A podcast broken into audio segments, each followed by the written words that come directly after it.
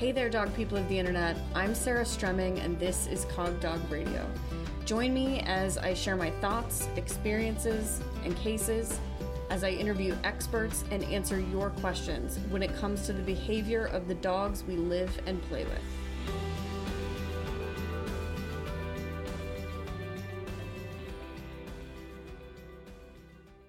It's a new year, and I have a news flash. Black lives still matter. I'm looking forward in 2021 to not only continuing to donate to causes that I believe in, but also to providing more of a platform for BIPOC voices in the dog world here on Cog Dog Radio. So stay tuned. I have some exciting news for you. I've teamed up with my friend and colleague Marissa Martino of Paws and Reward to present a three-part webinar series called The Connection Summit, Prioritizing the Human-Canine Bond for Successful Behavior Change. The series runs from February 23rd to March 9th. It airs Tuesday night each of those weeks at 5 p.m. Pacific. The first class is on the general mindset shift needed to allow focusing on the human-canine bond to facilitate behavior change. The second is all about my concept, the 4 steps to behavioral wellness. And the third is Marissa's 6 principles of relationship building for dogs and their people. So I hope you'll join us, and there's a registration link in the show notes. Y'all, today I'm inviting you to join a conversation I had with my friend Oluwadeyi James Daniel.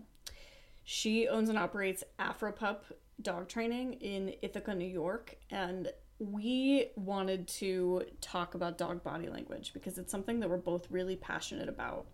She's got an interesting and unique background where she learned about body language, and I think you guys are going to be really into this conversation. Friends, I have a great, exciting episode here today. I'm here with my friend Oluwadeyi, and we're going to jam about dog body language. Welcome to the podcast. Yay. Thanks. I'm super excited. It's weird to listen to you, which is why to be talking to you and listening to you, because I've been listening to the podcast for so long that I'm like, yeah, this is where the person introduces themselves. I'm like, oh, that's me. I'm the person. Expecting the next person to talk. Well, I am flattered and so excited that you've been a listener for a long time. Will you introduce yourself and share your pronouns with everyone?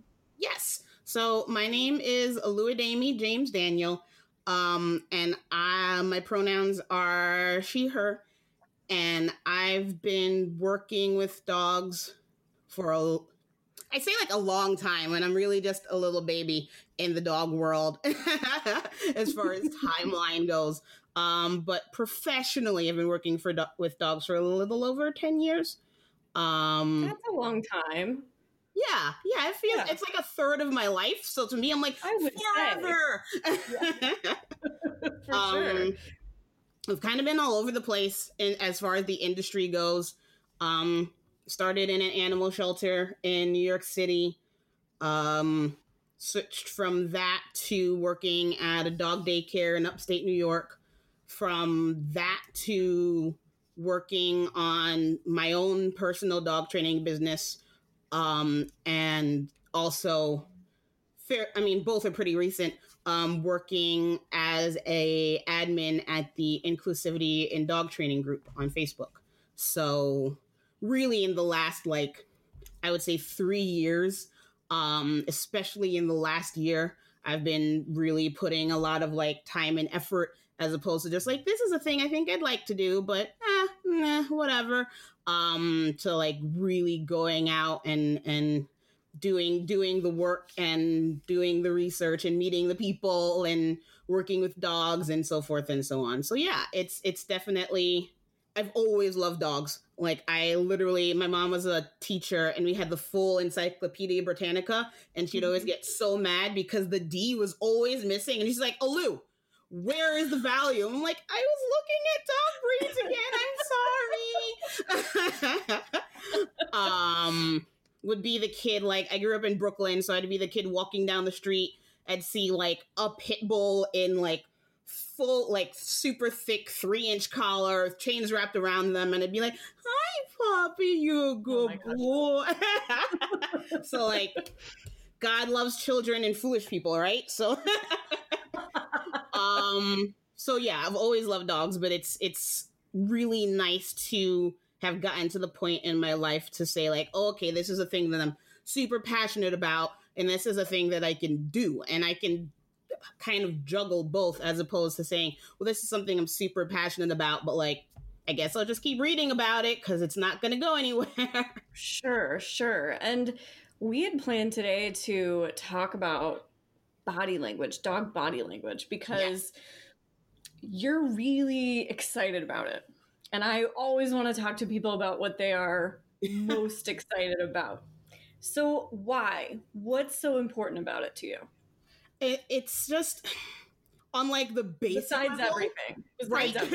Unlike the basic nerdy level, it's just really cool. Like, just without even interacting with dogs at all, it's just fascinating. Like, I, you know, you could look at a clip of dogs interacting for 10 seconds, and if you typed out everything they were saying in those 10 seconds, it would be like 2.5 pages in Microsoft Word.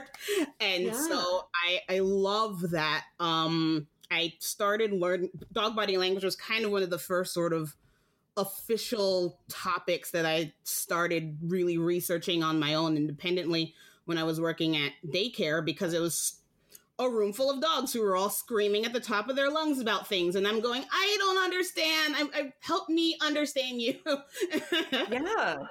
Where did you first dive in on that? Because there's a lot, there are a few resources, like I could name like a couple of books that I think are pretty important. Were you watching YouTube? Were you reading books? Were you reading ethology texts? Like where did you go to start to learn? So the first place I actually started to learn was, and this is totally backwards, the book is always first for me. I'm such a book nerd, but first was a dog. It was a dog at the shelter I worked at. His name was Joe. He was a Shepherd Akita mix, and he was one of the most serious dogs, even to this day, that I've ever met. Like, he wasn't, let's play. He was very like, good afternoon. How are you? Do you perchance have hot dogs? No. Have a pleasant day. Like, just very, very official. Joe. And he had kennel cough, as dogs often do when they're in a shelter. And I remember I put the Clavomox in his food bowl, and I didn't wrap it very well. And so he nibbled the cheese off and took the Clavomox out and put it to the side of the bowl. And so I went, okay. So I went to pick it up. And this is a 100+ pound dog. Like, he was a large dog. He could have broken all of my bones. He gave me the teeniest little nip to say, hey, don't touch that. Don't go near my food. And then he went back to eating, and I was like, oh God, okay, this is more than I thought I was getting into working at a shelter. And so I was talking to a trainer who worked with dogs at the shelter, and he was very much one of those people who's like amazing with dogs and terrible with people. And so he didn't have a whole lot of like really solid resources, but he was just sort of, you know, just watch them and just see. He's like, just look at them. Yeah. And I'm like, what do you mean you don't understand? And it wasn't until I got to the dog daycare that I worked at, that I got like a first official kind of intro. And that was the, it's Canine Body Language. I can't remember the author's name. I want to say it's Brenda Aloff. Yeah. Yes. Yeah. And so immediately it was in the office at the daycare. I'd been working there for like a week, and all of the books are, you know, like fairly small. And then there's this book that's like 2 inches thick, and I'm like, oh, I want to see it. Yeah. I read it cover to cover 3 times in 2 weeks, because it was just so like, it was amazing, and it was confusing, but also made sense. Like, it was so much, what? Well, that, no. Oh, okay. Oh, I see. Yeah, actually, I have seen that. Well, then what about this? Okay, I don't get it. And so it's one of my favorite books, dog books to this day, because it's such a wealth of information that just sort of breaks things down. But even then, it's kind of like reading a cookbook, right? Like, you have all these great things, but when do you get to cook? That's actually the most perfect analogy I've heard, because it's exactly like that. You can read all of the body language books that you want. You can read whatever cookbooks you want. It doesn't mean that you can make that meal. It doesn't mean that you can read the things in real time.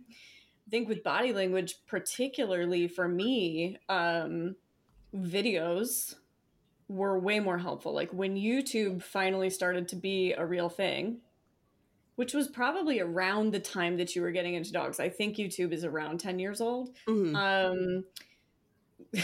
Which is weird to think about. Right.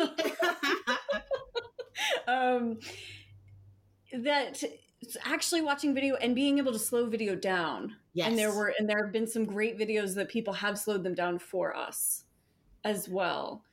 That was just the most perfect way to put it. You're absolutely right. I think that's true of all training books. It's true of anything that's kind of a how-to. Yeah. You still have to go do the thing. Yeah. So you read this book, and then did you kind of try to find the same things you were seeing in the book in the daycare that you were observing? Yeah. Yeah. And so it was kind of like having a crash course on a language and then going to the country where the language is spoken. And you're like, totally. I know what car means. I know what three colors are. I know how to ask, can I go to the bathroom? And so like things like that, where I would, go into the groups, and I obviously am not, there's so much that I'm not catching, but I'm like, oh, those dogs were just playing. Really, yeah. Those dogs were playing really hard, and then one of them did like a shake off. I know what that means. Oh my goodness. Yeah. So yeah, that was kind of where I started trying to do that translation for myself between like text and action. And it's interesting because it is a language, and being a language, nothing means the same thing all the time. Right? Yes, there's always, if what I like to liken a lot of body language to is, I'll like to say kind of a basic thing that people learn early is that tail wag equals happy dog. Yeah. And what a perfect example of, well, not always. So I like to say a tail wag is like a smile. It can mean a lot of things. Yeah. I like that. I like that a lot. Yeah. And I tell my clients a lot that all dogs speak the same language, but they all have different accents. And so when you get a good old boy from Georgia golden retriever talking to, like a Doberman pit mix from the city, and he's like, why are you mad? Why are you yelling at me? What's happening? I'm like, no, it's fine. You guys just have to figure out how to understand each other.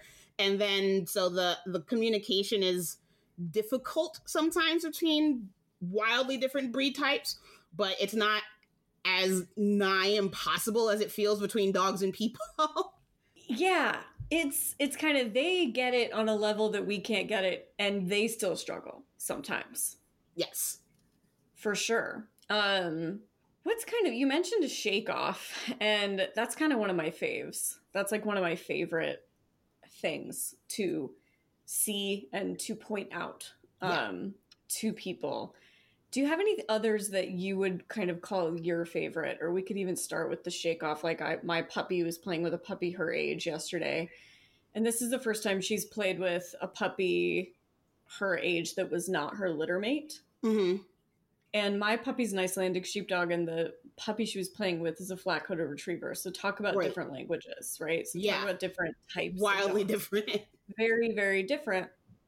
And they kind of had a little moment of conflict, but then they both like shook off and walked down the trail, right? And it was so nice, and I love that shake off moment because it was first described to me by a trainer that I worked with as a change of states. So like the dog will go from this way of being or feeling or thinking to this other way, kind of through that shake off.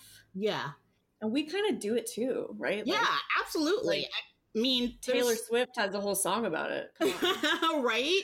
And it's so much of dog body language when you remove the actual, like, the words they're saying in that body language and get to the meaning. It's all stuff we do too. So it's Yes. People are saying, hey, you know, well, I wanted to talk about politics stuff and you go, oh man, you guys, I tried this amazing casserole recipe last week. It was so good. You don't want to talk about politics. You still want to engage with the person though. Right. So so you're sniffing. You're like, you're looking the other direction and you're sniffing a little bit. Our mutual, everybody's friend, everybody loves, Hannah Brannigan, says that Facebook is her sniffing. So like, yes. Right?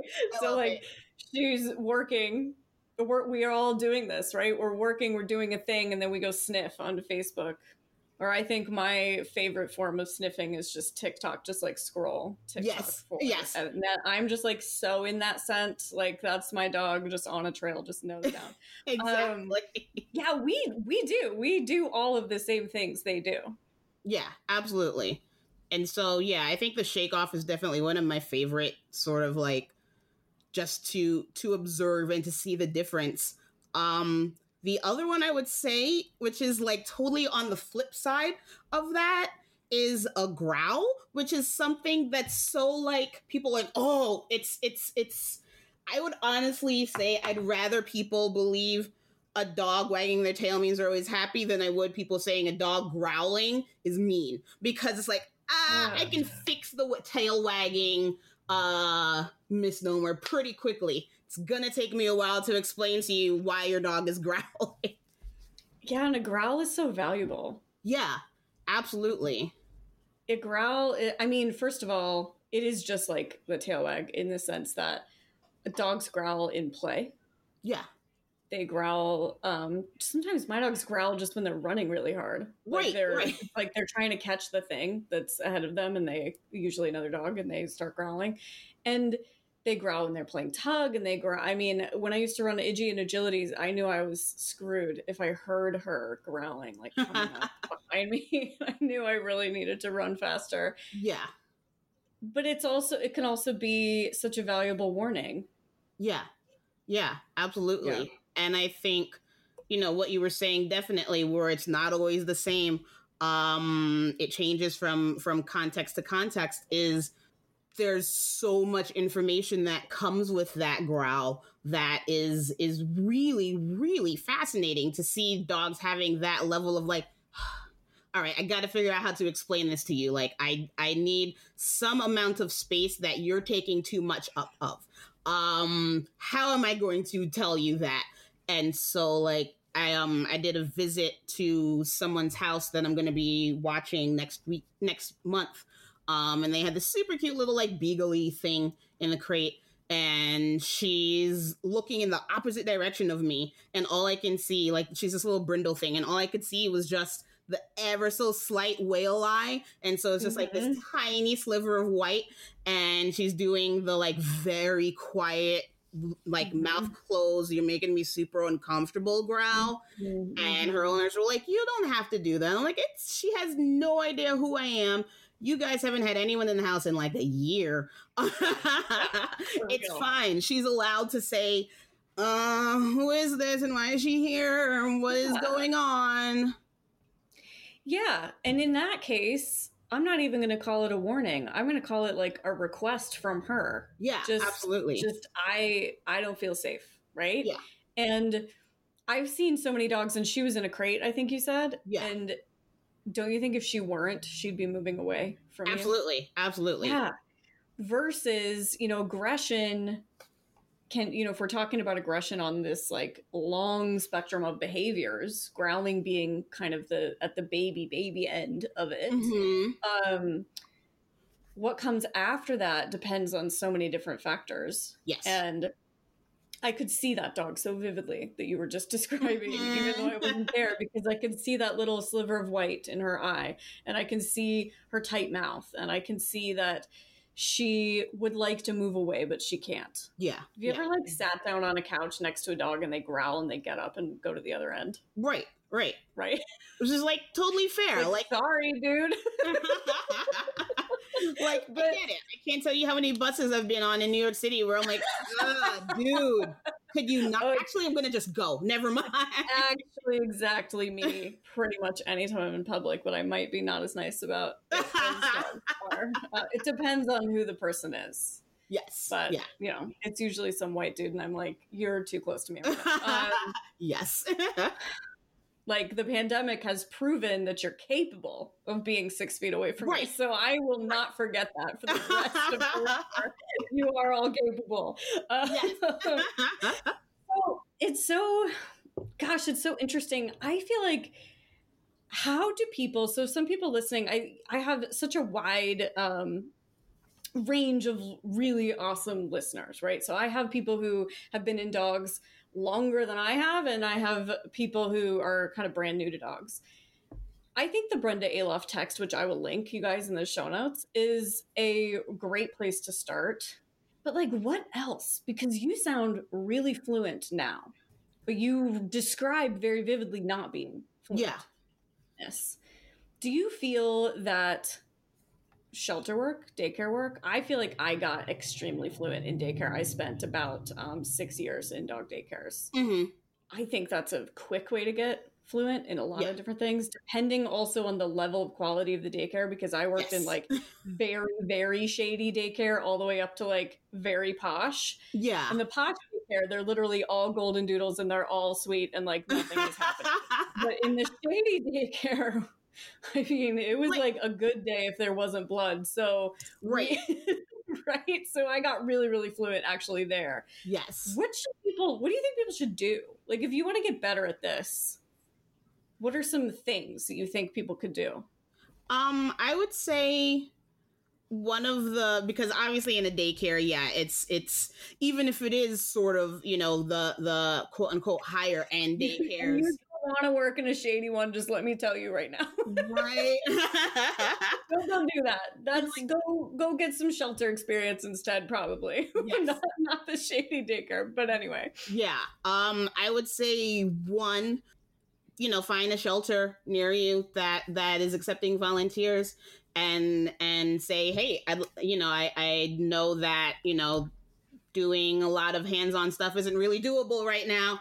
Is there, you know, a dog that doesn't seem to communicate with other people real well or communicate with other dogs real well until this thing happens? You know, they're shut down in the cage and then they come out and they're like, oh, okay, cool.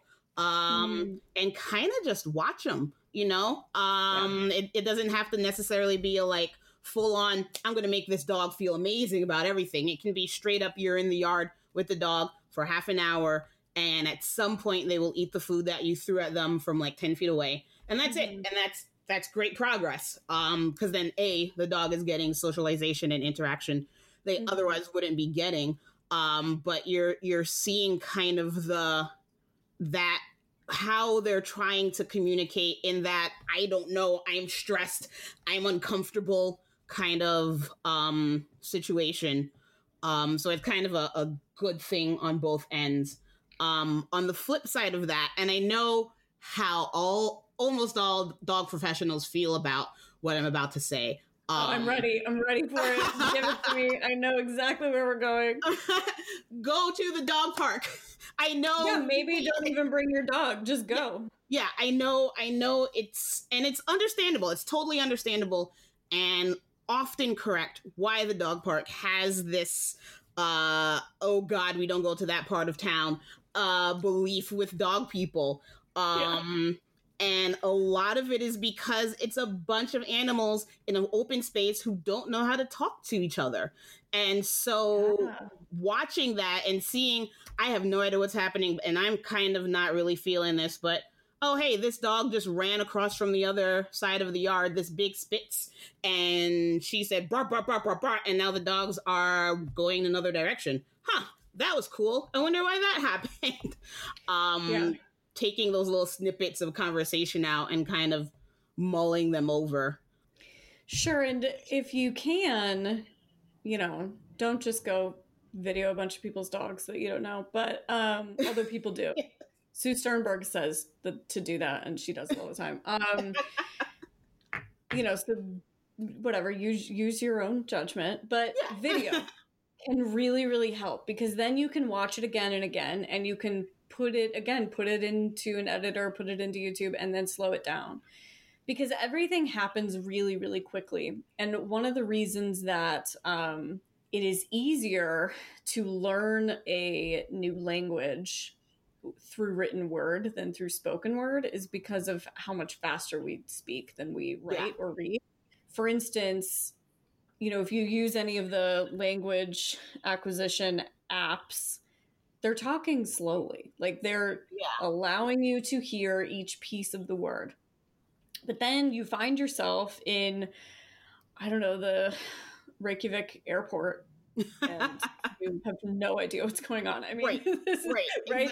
Because it is just this blur of words, and it can be like that watching dogs too. And until you have slowed it down and got fluent in the observation of it, you will miss it. Mm-hmm. You're going to miss a lot of things that happen. Yeah, I even have videos of interactions between my dogs and known dogs that I've taken to share with other people. And then when I'm watching it, I'm like, ooh, I missed that little moment between these two dogs. And like, that's where, you know, I may have even missed why the next interaction occurred because I missed that little moment. Right. Exactly. Yeah. I've had so many of those. I mean, even like, and again, like you were saying, crash course daycare, don't do this. But we would, in our facility, we had cameras and there was a scuffle. And so we go back to the camera and we say, okay, so it was definitely like Bentley and arson.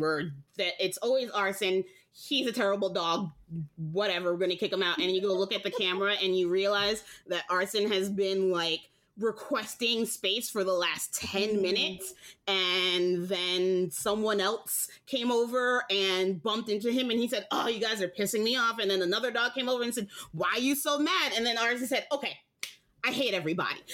Yeah. So yeah, trigger stack for arson. I can relate to arson. Right? It's like when I snapped at this poor woman in the airport because we were late, and I was stressed about it. Yeah, I remember you talking about that too. And I remember I was listening to it on the bus, and it was so much like, oh my God, I 110% identify with this. And because I'm also doing public transportation, it's making me anxious. And I know she would understand the fact that I'm not going to listen to this anymore right now.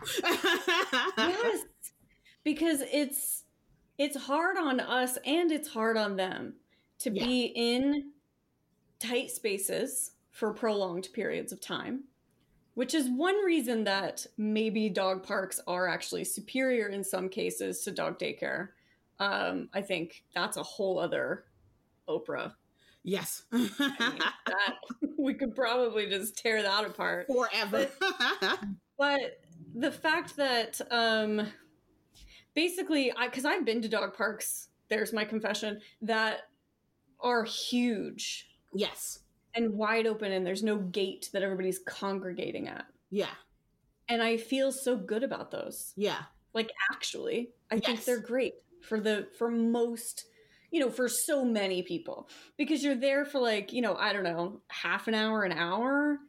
You're not there for 6 hours. Right. And everybody has space to move around. When you start to have a problem is when there's a gate that all the dogs are congregated at, or it's just literally a patch of dirt. Yeah. That we're all just shoved into. Yeah, exactly. And there's nothing to be interested in. There's nothing to say, okay, I am going to go sniff this thing. So you ease off, you turn the corner and you bump into another dog. So yeah, definitely. I think that space thing is really helpful. And I know there's, oh God, what's the name of the app? It's like Airbnbs, but for dogs. Sniff Spot. Yes. Sniff Spot, yeah. And so I've read in some, you know, like New York City or metropolitan areas where people will go together and say, all right, it's going to be me and Melissa and I think maybe John is coming. All of our dogs know each other. Let's go and rent this space for a day. Well, not a day. That'd be way too long. But it's great, right? Yeah. Then you can... Yeah, and that's kind of what I am very lucky to have really access to really nice off-leash spaces. But that's kind of what I'll do is like, I know that my dogs, like I know people who I'd love to go on a walk with who my dogs are not compatible with their dogs. So we don't. Yeah. Then you can really select groups that are compatible and kind of do that. And you were saying something that made me think, you said something really smart, which is that when you put all the dogs in one space and the only interesting thing in that space is each other, that's kind of a recipe for disaster. Yeah, absolutely. And that's public transportation versus like an art museum. Right. Yeah. It could be the same amount of people in a semi-small, especially if it's like a new exhibit and everybody's kind of shoved in there, which I feel that we're all just that much more averse to this idea. Right. Like, will we ever go back to all just sharing the same air? Right. But if we're all in there looking at stuff and doing stuff, there's a lower possibility for conflict. Yeah. Yeah, definitely. And so we could probably facilitate better experiences for a lot of our dogs by just making sure that they're in enriched environments together rather than blank kind of sterile environments together. Yeah. Yeah, absolutely. There was something else you said earlier. I'm trying to remember. Oh, as far as like spaces that are safe-ish, because obviously there's always some level of like, all right, we know all these dogs and didn't consider how much trigger stacking was going to happen. And now these two dogs are mad at each other. But it's looking at videos of litters of puppies that are still with mom, because those are just so invaluable because you understand body language almost as well as the puppy does, right? Like no one knows what they're saying to each other. But at some point mom, or, you know, if there's another dog, an adult dog present that the breeder knows is comfy with puppies, is going to get up and say, "Hey kids, no, we're not doing this anymore. All right, come on." And there's, Karen Hinchy has breeds Chinooks, and she posted this amazing video of one of her older retired girls with a litter of puppies. And so the older girl is up on an ottoman, and the puppies are like, six, 7 weeks. So they're still in that like drunken college boy level of being able to walk. And so they go over to her and they're doing all of the like, hey, pay attention to me. Hey, come on. And she's doing super, super slight. Like if you aren't looking at her face, you're not going to see a tiny little lip wrinkle and the like ever so slight lip lick. And then eventually they get annoyed enough. She gets annoyed enough with them that she gives a small correction, just an itty bitty little air snap. And two of the puppies went, "I don't know." And the rest went, "Ooh, that's exciting." And then she just got up and left. And so that was so much like, I watched the video so much, but it was just so cool to see that level, because I feel like as humans, we instinctively want to be like, "Did you just sass me, little puppy? What did you say?" And so now we're yelling, and the puppy's like, "Yes, we're amplified. This is great. This is exactly where I wanted." Where she went, "I'm just going to go because that's how I'm going to tell you that I don't want you to do this anymore. You didn't listen to anything else. So now you don't get to have my space." And so breeders are always super happy to gab about their puppies. And so if there's a breed that you like, or even a breed you're already familiar with, so I already know kind of the like, all right, I grew up with border terriers, so I know that this border terrier litter is going to be a bunch of bouncy, growly, I stole this thing and ran away dogs. Having that level of some fluency, or even just like not a breed that's opposite of what you've always known or always had, and say, "Hey, this is something I'm really interested in. Are there any videos you have? Or do you know any breeders who do have them?" I've never met a breeder who was already really animated and vocal about the breed and about its relationship with people, who didn't then say, when I asked for more resources, and they were like, nah. And I'm sure they're out there, but like not a lot of them. Yeah, I think it's safe to say if you breed a litter, you're pretty into the thing. Like, you're pretty into what you're doing, because it's just so much work, right? And I think what you were saying is really important, because some of the best body language that I have gotten to observe, or basically some of the clearest communication, is from my older dogs towards puppies. Mm-hmm. Specifically, my 12-year-old girl, Iggy, is kind of a genius with them in the sense that if they're obnoxious, they're invisible. Mm-hmm. If they're polite, she'll talk to them. And then if they are really rude, like they jump on her or bite her, she gives a very swift, very clear, harmless correction to them. Like, yeah. she's never once sent a puppy screaming. Mm-hmm. I think that's inappropriate. I don't want to see an adult dog do that to a puppy. Yeah. But they definitely like flatten. They're definitely like, whoa, whoa, absolutely. Whoa. It's kind of like when my mom used to be like, you get the look from across the room. Knock it out. Yeah, or like you got the middle name that came out or something. I mean, yes. Woo, yeah. And we actually knew that we were safe from physical harm. Right. But it was still really clear. Yes. That there was a line that wasn't to be crossed, right? And so I think everything I've learned about facilitating good puppy behavior comes from them. Because what we do, like they're jumping on us and they're biting on us and we're trying to like do something to make them stop. But that's that thing where if you escalate, they kind of like it. Yeah. They kind of think it's fun and exciting. Exactly. Like those, it's still really mainstream, I think, to yelp when puppies bite you. I don't know about you, but like the kind of dogs that I usually have just get really into that. Yeah. I think it's definitely one of those, like, it will work for some puppies. Mm-hmm. Usually in my experience, it's usually like bird dog breeds, or sight hounds, or like molossers. Like all dogs are very much like, I love you and I just want to do the thing that you want me to do. As opposed to like terriers or herding dogs who are like, haha, that's funny. Right. Bye. Right. God forbid something bred for bite sports. And you just... Yes. Hopefully if you have that thing, you're already teaching it what to bite and when. Right.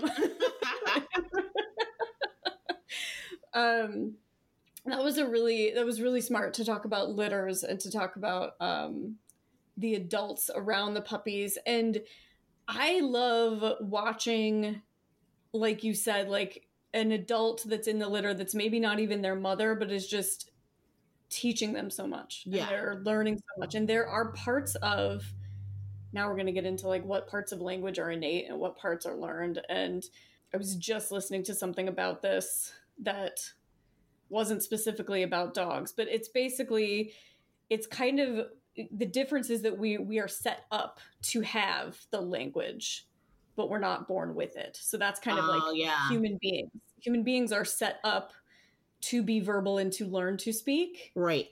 We still have to be taught, say, English, right? So it's kind of the same with dogs. Like they're set up to communicate with each other like this, but they still need to like refine it. Yeah, yeah, absolutely. Yeah, I really like that. And especially in that learning, you know, there's there's the socialization windows, quote unquote, different podcast, different story. But that level of figuring those nuances out is really interesting. And like I think about when I worked at the daycare, I developed a like puppy kindergarten program. And so it was a month-long program. And at the last week, they would start getting introduced to adult dogs. And we would pick always like 75% dogs who like, were like, oh, a puppy. That's cool. Okay, whatever. And then like, 15% dogs who were like, oh my God, a puppy, this is amazing. And then the 10% dogs who were like, get out of my face. I am not interested. And so like, I think about the dogs that we had that were really, really good with the puppies, and they were all dogs that other dogs already liked. And I think that's really interesting, where it was like, there was this, I don't know, she's a generic American brown dog. And dogs always adore her, and but she also is almost never involved in any sort of altercation. So what is it? And she's so good at teaching dogs when she wants space and when they should also ask for it. To the point where we could tell dogs who were in the same play group as her because they sneezed more during play. They learned that from Sophie. So wow. So, yeah. That's fascinating. I love you developed a puppy kindergarten where you actually introduced adult dogs at the end. Yeah. That is so fantastic to me. I have been kind of just crying about the fact that puppy kindergarten, the biggest, to me, the issue dog, as far as the dog to dog socialization that's occurring, is it's puppy to puppy. Yeah. And neither of them know anything. Yeah. Which is great. Cute. Yeah. You guys go play Connects and build generic things, but also you're literally never going to go anywhere if you just sit in a room with your friends and build silly looking Legos together. So, yeah. And at least you're building Legos, again, enriched environment. Yeah. Even for puppy kindergarten is a very good idea. But, watching my puppy play with the other puppy yesterday, I was like, yes, and here's where I want her, most of her experiences to actually be with adults. Yeah. Because they're both really different and they're both trying to treat each other like each other's litter mates. Yeah. And both of these litters acted completely different because they're flat coats and icies. Right. And the adults are so perfect for it. I think the ideal situation is you've got a few puppies and then you've got a really savvy adult. Yeah. Like Sophie, like that brown dog. Yeah. In there. But people freak out about adults and adult dogs and puppies, and they say, well, I don't know any, adult dogs that are good with puppies. But you just said that you pick dogs that are good. Yeah. And not good. Yeah. Also. Absolutely. And obviously you're stacking the deck in your favor as far as safety goes. And I'm sure you're taking whatever precautions necessary, but I think it's important for puppies to be around all kinds of adult dogs. Yes. Yeah. Not just absolutely. Super nice ones, not just sweet golden retriever mama that lays down for them. Right. Exactly. And so my, I have three dogs. I have 14-year-old Yorkie Velociraptor mix. I have a 9-year-old Wind Sprite. And I have a 8-month-old Wind Sprite. And the 9-year-old Wind Sprite, when we were developing the puppy kindergarten, we called the puppy matron because she's literally maybe 22 pounds. You blow in her direction and she falls over so light framed and origami-esque. And I have brought her into puppies who were like, I want to jump on you. And she... Exactly like you were saying with Iggy, she's not gonna hurt them. She's not going to make them terrified of interacting with dogs ever again. But she's gonna make it real clear: don't do that again. And it was really, really good. I found to have her, especially with dogs who were going to grow up to be larger than her, because they really quickly got that understanding of so. Last week, you didn't want me to hang out with you. And 2 weeks later, I'm almost as big as you, and you still don't want me to hang out with you. Maybe it's not a size thing. Maybe it's not small dogs are puppies, so I can play with them. And so you see them kind of paying more attention to the body language as opposed to I'm an 8-week-old golden retriever, and you're a 6-year-old chihuahua, so you must be a puppy. And paying attention to those sorts of things. And yeah, it's invaluable, tax write-off levels of invaluable to have a dog who's super fluent in that around puppies for sure. It is. And if you didn't, circling back to our topic here, if you didn't understand body language on the level you do, you might be uncomfortable with an adult dog correcting a puppy appropriately. Right? Yeah, absolutely. Because it looks scary. It looks like all the things we've been told to not do with a puppy. And so you're but I'm not supposed to. But also that dog is now standing on the puppy and yelled at it. And the puppy is flat on the floor and doesn't know what to do. I don't understand. But yeah, it's all those nuances that we're not getting, that we're never going to get. Like even someone who's like never, been studying dogs for 50, 60 years is not going to be as good at talking to dogs as the pit bull down the street. Like, are they going to say the same thing? Absolutely not. But different levels of understanding. So I think that for me, the kind of take home is it's all normal. Yeah, absolutely. It's all normal. It's just some of it might make you uncomfortable.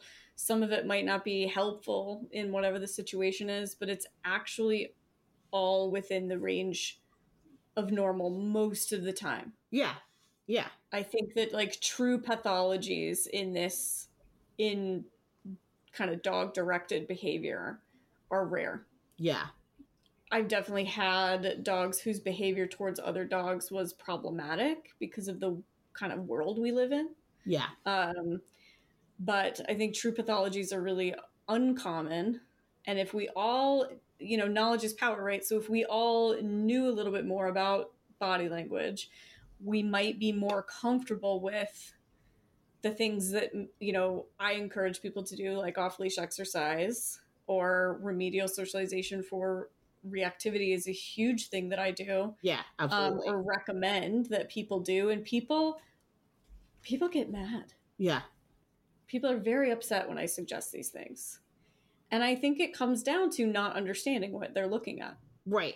Absolutely. For sure. And, you know, it's, I think a big part of it is so much that humans are verbal first and physical language second, and dogs are the reverse. And so when we're looking at dogs and we're going, well, he just growled at that other dog and that dog left, so they don't like each other. Like, no, I know that's what you heard, but there's so much more. And so I think that in between the lines understanding, when like people don't get it or people don't see it, then it's like, I don't think so. This isn't for me. And so it's let them talk to each other, not scream at each other, not fight at each other, not like just curse at each other for the next 4 hours. But that level of discomfort is okay to a certain amount. You know, it's like that distress tolerance level of, yeah, I do want my dog to spend time with a dog who's going to go, I don't like you. No, really, I said I don't like you. I'm not going to shove them in a closet together, but I am going to go, oh, yeah, we can go on, you know, the local trail for 4 miles. Sure. Yeah, let's definitely do that. I think it's important. And I think that, again, people's comfort level tends to be the issue, and their understanding tends to be why their comfort level is an issue. Yeah. Like my dog Felix there's always a barrier between him and my puppy, and will be till she's probably, I don't know, 4 months old. It kind of depends on her. He's doing fantastic with her, so I think it'll be sooner than later, but that we relax things. But sometimes the barrier is a muzzle. Like we're all out in the woods together. He's just wearing a muzzle. Yeah. And I've had a lot of people kind of go, you know, oh my God, why is he in a muzzle? Like, what's going on? Yeah. And the reason he's in a muzzle is just for me to be able to kind of stay out of it and relax. Right. And not micromanage, because he's actually doing fantastic. I don't put muzzles on dogs and then just allow them to like run amok and bite and attack things, right? Like that's not the point. That's not what it's for. Yeah, absolutely. It's a safety precaution. What's really interesting to me is that this puppy can see his facial expression clearly, even in the muzzle. Oh, cool. The last puppy that I raised for my sister seemed not to. Huh. Interesting. What's fascinating about that is she's a pug Boston cross, so she has less facial expressions herself that are readable by other dogs. Huh. That's really interesting. Cool. So big question mark. No idea. Yeah. Where, you know, is that a genetics thing, or is that again, she's set up to communicate more other ways because of the way her body is made, and then her mother and littermates' bodies were made the same way. Right. And so her early experiences were more about that. I used to go, does she not see that curled lip under that muzzle? This puppy sees it. Right. I can see it across the field, so you can see it. So it's, you know, just fascinating differences too. And you had kind of said something smart about, okay, if you've been in border terriers forever, you probably know a border terrier breeder and you can probably go see a border terrier litter. But man, how smart is it to go see litters that are not breeds that you're familiar with? Yeah, absolutely. Really smart. Especially, you know, you have really particular dogs, you have sighthounds, and man, a sighthound litter looks so different from a Labrador litter. Oh yeah, hugely. And I started as like a pit bull bully person. Like I either wanted a shepherd or a pit bull. And I, after working with bullies in the shelter, I was you were in the shelter, and you were like, actually, I want to come home to something else. Yes, and that's you know a big part of it was that it was, watching sighthounds interact. Where I'm like, oh, this is way different from pit bulls, but like not that different. You know, it's like the difference between like jerk seasoning and curry seasoning, like it's still spicy, but it's a completely different level. And so yeah, that difference between like breed types, I think, is really, really important. And like you were saying, like the pugs already kind of have like a wrinkly face, so maybe just like whatever, my face wrinkly, your face wrinkly, we're probably fine, right? Yeah, and most of the time pugs are like I'm trying to think of a pug with an aggression problem and I don't think I've met one. No. It's extremely rare, right? So what is it? Like chicken or the egg? I don't even know, because I've met plenty of boxers that have problems. Yeah. Right? Yeah. And same facial construction. Yeah. I was telling a client who she has silken windhounds, and one of the dogs, you know, was basically accosted by a doodle or whatever on the trail. And she's like, how do I help her, you know, be okay with that kind of thing? And I was like, you protect her. Yeah. Yeah. Because you're her advocate. She's never going to, she's like this introvert who's like this cowboy's running up to her and giving her a hug. Like she does not need to be comfortable with that.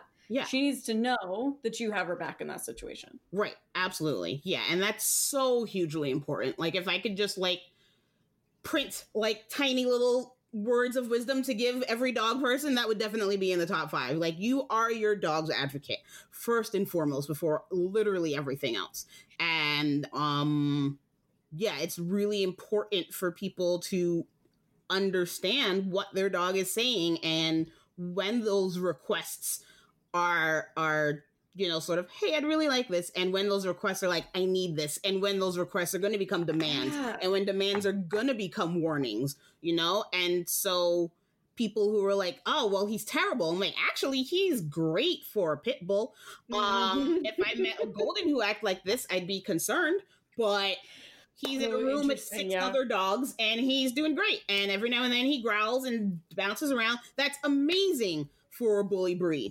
If you had a King Charles Cavalier who played like that, we need to talk to a vet. It would probably indicate a high level of discomfort. I think it would be helpful if we talked about some specifics. Like if, like you were just saying, maybe the dog is asking for space, demanding space, and now taking space. Yeah. Like you described that beagle mix you were working with earlier so beautifully. What about, so if I'm walking my dog and a dog is running up, what should I be looking for in both my dog and that other dog? What are some like specifics to know? We'll start with to know that everything's going to be fine. Yeah. I think the sort of first thing to know is to make sure that your dog is going to be safe, right?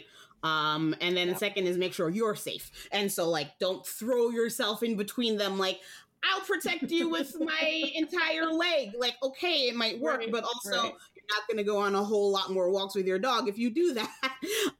And so, you know, I think looking to your dog, you know, being aware of your dog's body language, being aware of their emotional state, you know, is it the first walk of the day and it's 8:00 in the morning and they're like, oh my God, I got to do stuff. Let's go. Or is it 6 p.m. and you've already been out at a friend's with them all day. And now they're like, oh, I'm so tired. And this walk is great, but okay. You know, knowing that before anything is really important, because that's going to color that language response. So, okay, there's, you know, you're walking your dog, you know, you're walking your icy puppy, and gigantic lab thing comes bounding over. Mm-hmm. Okay, well, labs are really tone deaf. And so if your icy puppy is going, I don't know, I'm backing up, I'm not sure, and lab is going, ha ha ha, I want to like play with you and maybe put your whole body in my mouth, then you need to consider how to keep your puppy safe and change that other dog's body language and frame of mind in a way to do so. So like one of the really big things, you know, for that sort of interaction, and I know again this is super hotly debated, is throw some food at the dog. Just throw some food at the dog, dude. I mean, are you teaching that dog to run up to other dogs? Maybe that's not your concern. Like, your concern. Am I inciting an allergy response in your dog by throwing chicken at it? Maybe. Still not my concern. Right, exactly. But will it give you an extra 15 seconds to pick your puppy up and put her on, you know, the hood of a car that's next to you, or, you know, and, or put her under your arm and, you know, step on that other dog's leash? Then that's a lot of time. It immediately makes that dog's body language change from one of like charging bull to soft sniffing. Yeah. And even if they don't eat it, it doesn't matter. They're still going, oh, that's not what I was expecting. It still stops them a second, and they will sniff a second. Right. It absolutely gives you a minute. Yeah, absolutely. And, you know, being sort of aware of the basics of body language kind of things. Obviously, like the book that I mentioned earlier, I adore. Another book, and it just came out a couple months ago, is Lily Chin. Released. It is the most adorable book, but it's a book on body language. Our cartoons perfectly explain. Yes. So many things. Yes, exactly. And so, absolutely, you know, having something like that, or even just knowing 2 or 3, okay, well, my dog is not retreating, but they're actively picking up a paw and looking away. That's not a dog who wants to play. If the other dog is not listening, then you know how urgent the matter is. If the dog comes over and stops from 15 feet away and barks, then that dog probably just also wants space. So leave. Being really aware of both kind of emotional levels of both dogs is probably your best bet in those situations, for sure. Yeah, and kind of some basics that I think are easy for everybody to look for is you want to see what I call dancy feet. You want to see feet that don't stop moving, right? So when our feet are still, or maybe like you mentioned, we're holding one up. Yeah. We are, we're uncomfortable on either one end of the spectrum or another end of the spectrum. So like when my border collie is in a full on crouch and is frozen, staring at the poor innocent dog coming down the trail. Yeah. That's not nice. He isn't actually going to attack them, but they don't know that. Right. That's really predatory. Right. They don't know that border collies are just wired wrong and are weird. Right. Yeah. And like, I remember I went to a seminar with Sue Sternberg, who we were talking about earlier. Mm-hmm. And one of the things she said that I really, really liked about body language is the longer there's a period of stillness, the bigger the like explosion of activity is gonna be. And so if there's play bow, okay, let's go, woo, yeah. If it's constant motion. Yeah. If it's, I see that dog and I'm just staring and the other dog is also just staring and they're barely moving towards each other, whatever's going to happen when they get close to each other is going to be an explosion. And like you were saying, on one end of the spectrum or the other, you hope for the good end, you hope for them to go, oh my God, yeah, I'm so excited to see you. Do you really want to try that with a dog you don't know? Nah.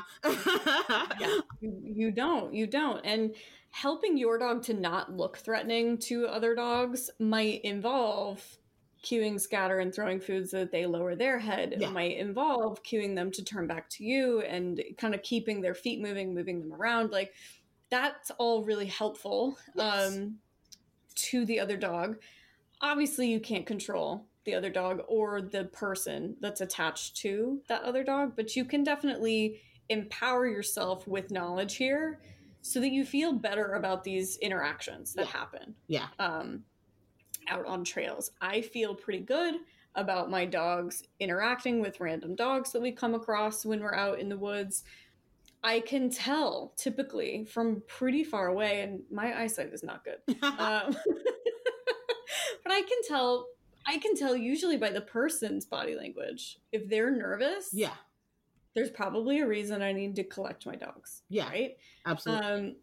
If there's no person around, I'm watching the dog. Are its feet moving?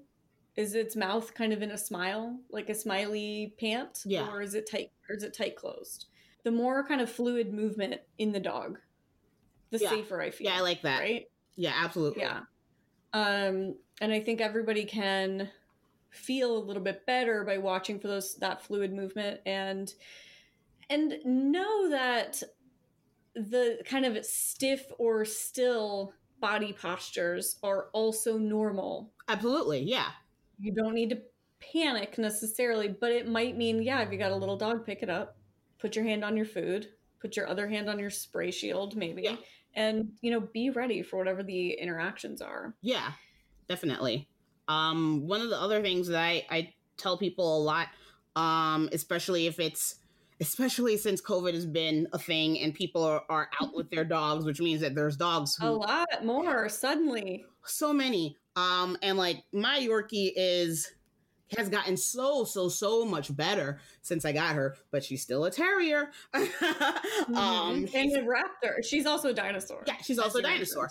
And so she is absolutely reactive on leash. She's reactive off leash. She just wants other dogs to know that she's like the best thing since sliced bread. And if you don't listen to her from 200 feet away, she will get closer and yell. And so like being aware of that sort of body language, and the easiest thing to block it is to literally just have an umbrella and open the umbrella. Because if you're creating an extra 5 seconds. There's a dog charging at you. Your dog's going, oh, I'm going to tell him. And the other dog's going to go, I'm going to tell him. And you open the umbrella. It's a weird noise. It's a loud, sudden movement. And you're blocking that vision for long enough where you buy yourself an extra couple seconds for the person to go, oh, he's friendly. And for you to go, I don't care. Or enough for you to throw food and be able to leave. It's that creating those extra couple of seconds for you to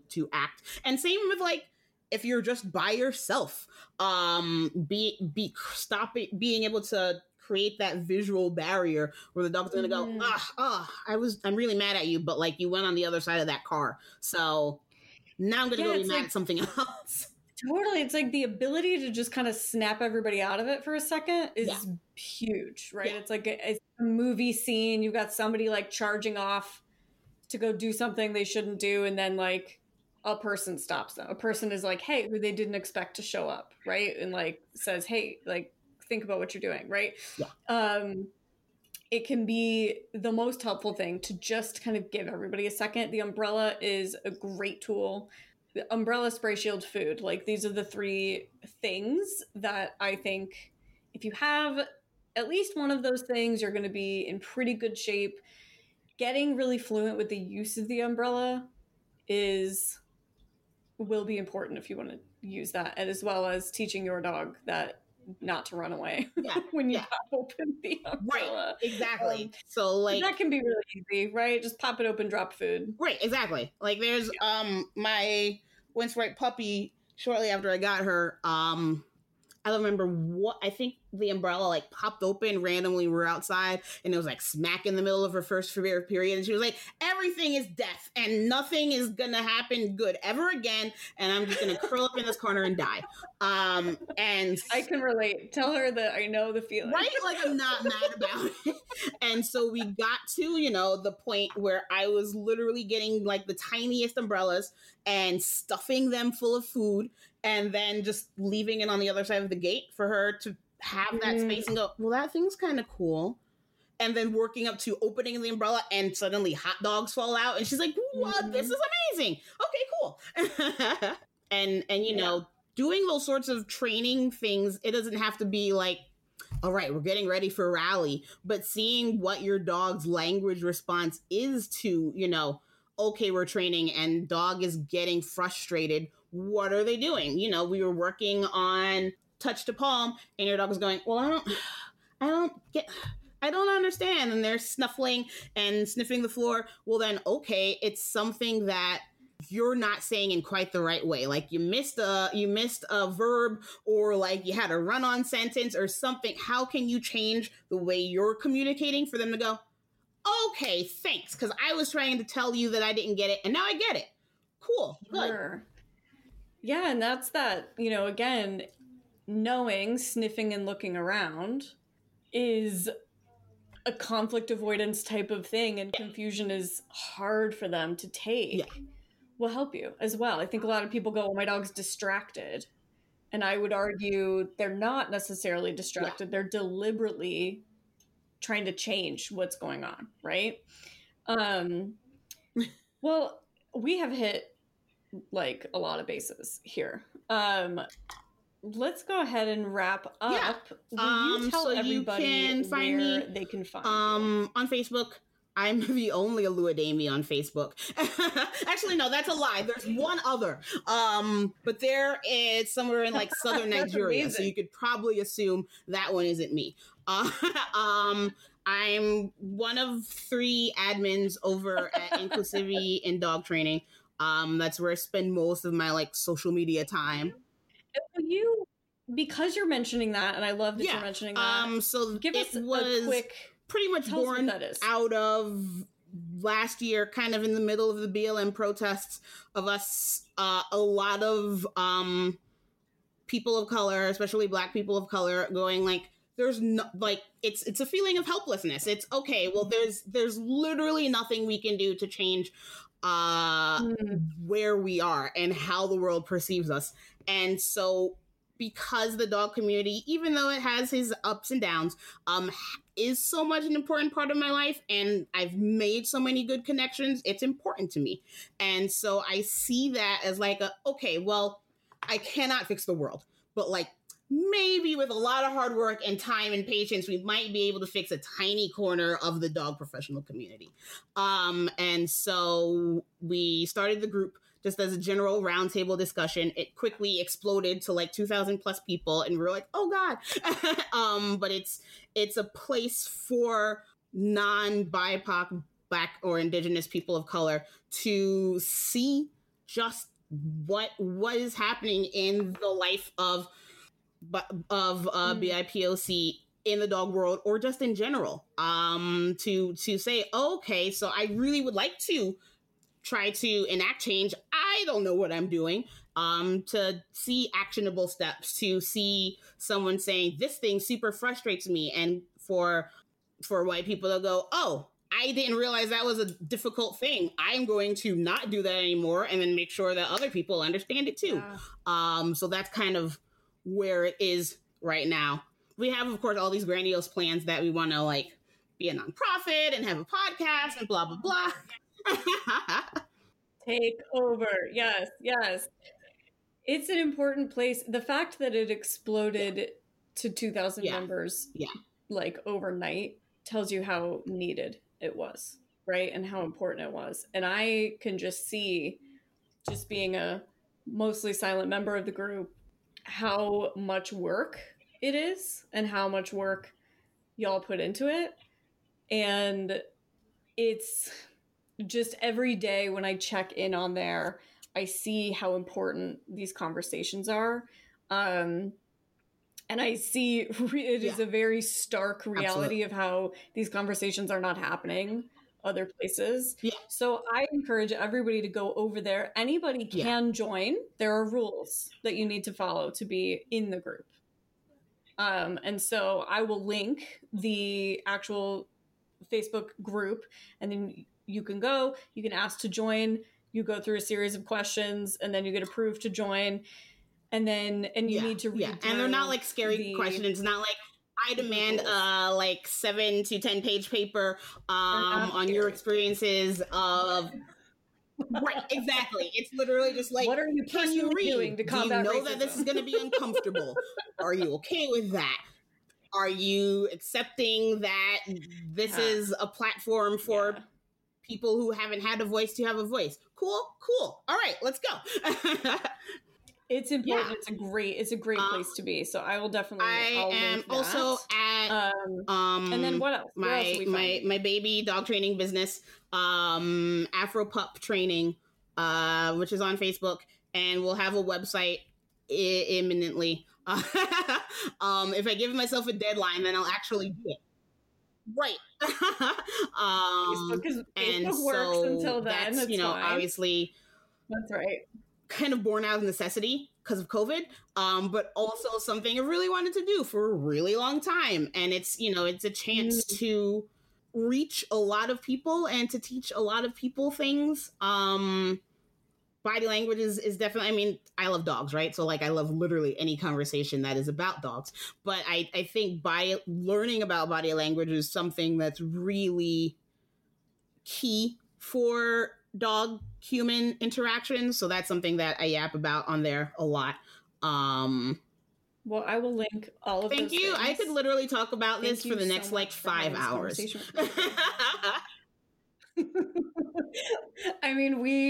had several potential segues, so we'll definitely have to have you back to talk about one of those.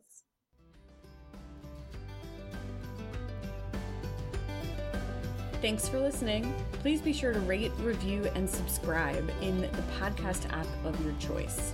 And if you're interested in supporting this podcast, as well as joining the Cog Dog Radio community, head over to patreon.com/cogdogradio and become a patron for as little as $4 a month. I hope to see you there. Cheers.